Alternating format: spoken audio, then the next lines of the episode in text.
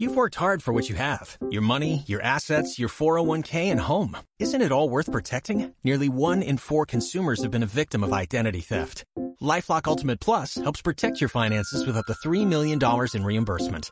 LifeLock alerts you to identity threats you might miss, and if your identity is stolen, your dedicated U.S.-based restoration specialist will work to fix it. Let LifeLock help protect what you've worked so hard for. Save 25% off your first year on LifeLock Ultimate Plus at lifeLock.com/aware. Terms apply.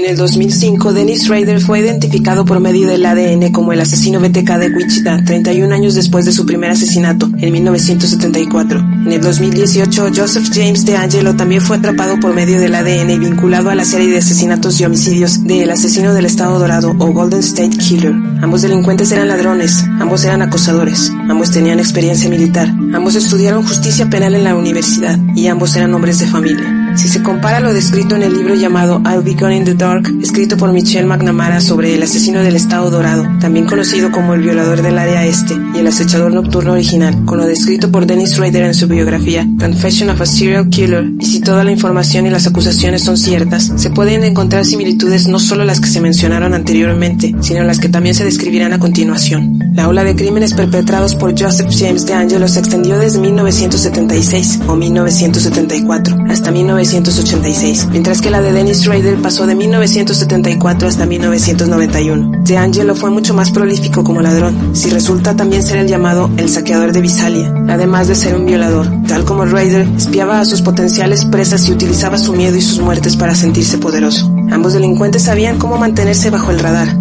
Ambos se establecieron tranquilamente en sus comunidades y formaron familias, incluso mientras pasaban tiempo en fantasías y preparativos homicidas. A ambos les gustaba atar a sus víctimas usando nudos específicos. Ambos ingresaban a las casas preparados con armas, pero también usaban artículos que encontraban en ellas. Ambos tomaban artículos de las víctimas con valor limitado. Ambos tenían preferencias del tipo de casa y ubicación, así como claras rutas de escape. Ambos les gustaba ingresar a los patios traseros para mirar dentro de las casas y ambos aprendían las rutinas de sus víctimas. Ambos se escondían dentro de los armarios a veces para esperar y ambos usaban artimañas para hacer que sus víctimas creyeran que solo necesitaban dinero. Ambos nacieron en 1945. Raider sirvió en la Fuerza Aérea mientras que De Angelo era un hombre de la Marina. Ambos buscaban ser policías y De Angelo tuvo éxito durante unos años. Raider fue rechazado, pero finalmente se convirtió en un oficial de cumplimiento. No obstante, robó artículos de tiendas, al igual que De Angelo, lo que puso fin a su carrera en la aplicación de la ley. El primer ataque de Raider fue contra una familia de cuatro, aunque él no lo había planeado de esta manera.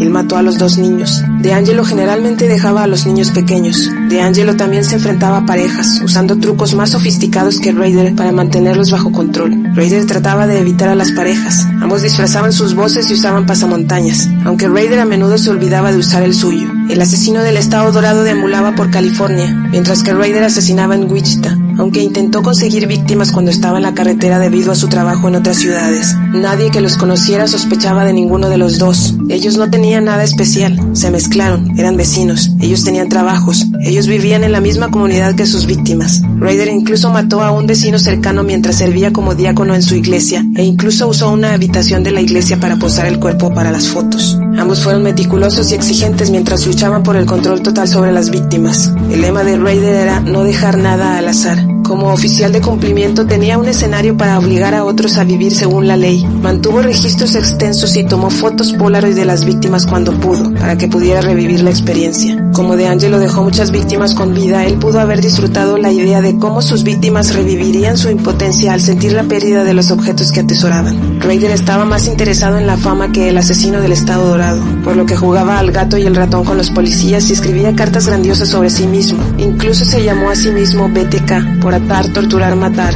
en inglés. También era menos osado y tal vez menos enojado. Él mismo se dispuso a su arresto. El análisis de ADN hizo el resto. Cuando finalmente fue atrapado, ofreció una confesión completa. Él disfrutaba la atención. Todavía no se han tenido noticias de De Angelo, aparte de las declaraciones de las víctimas sobrevivientes sobre lo que él les dijo. pero es probable que si admite algo se verán similitudes con la perturbadora vida de fantasía y necesidad de poder de Raider. McNamara señaló temas comunes entre los asesinos por lujuria que anticipó para el asesino del Estado Dorado. El futuro creador de pesadillas comienza siendo un adolescente soñador. Su mundo está dividido en dos. Las fantasías violentas actúan como silenciador contra una realidad dura y decepcionante. Las amenazas percibidas a su autoestima se internalizan desproporcionadamente. Las quejas son sosegadas. Frota sus dedos sobre viejas cicatrices. Las fantasías violentas avanzan al ensayo mental. Él memoriza un guion y refina los métodos. Él es el héroe maltratado de la historia. Su distorsionado sistema de creencias opera alrededor de un principio vampírico central. Su sensación de ineptitud se vence cuando ejerce un completo poder sobre una víctima, cuando sus acciones provocan en ella una expresión de impotencia.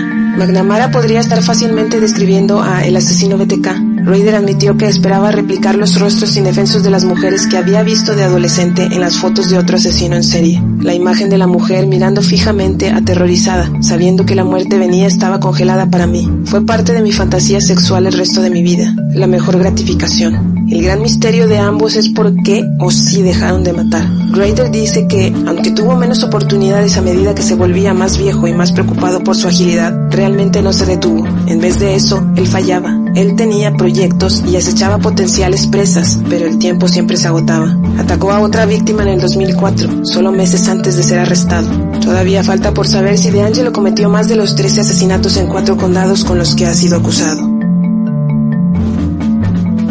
If you will find a homicide at 843 South Pershing, Nancy Fox. I'm sorry, sir, I couldn't hear you. Can you repeat your address? 843 South Pershing. That is correct.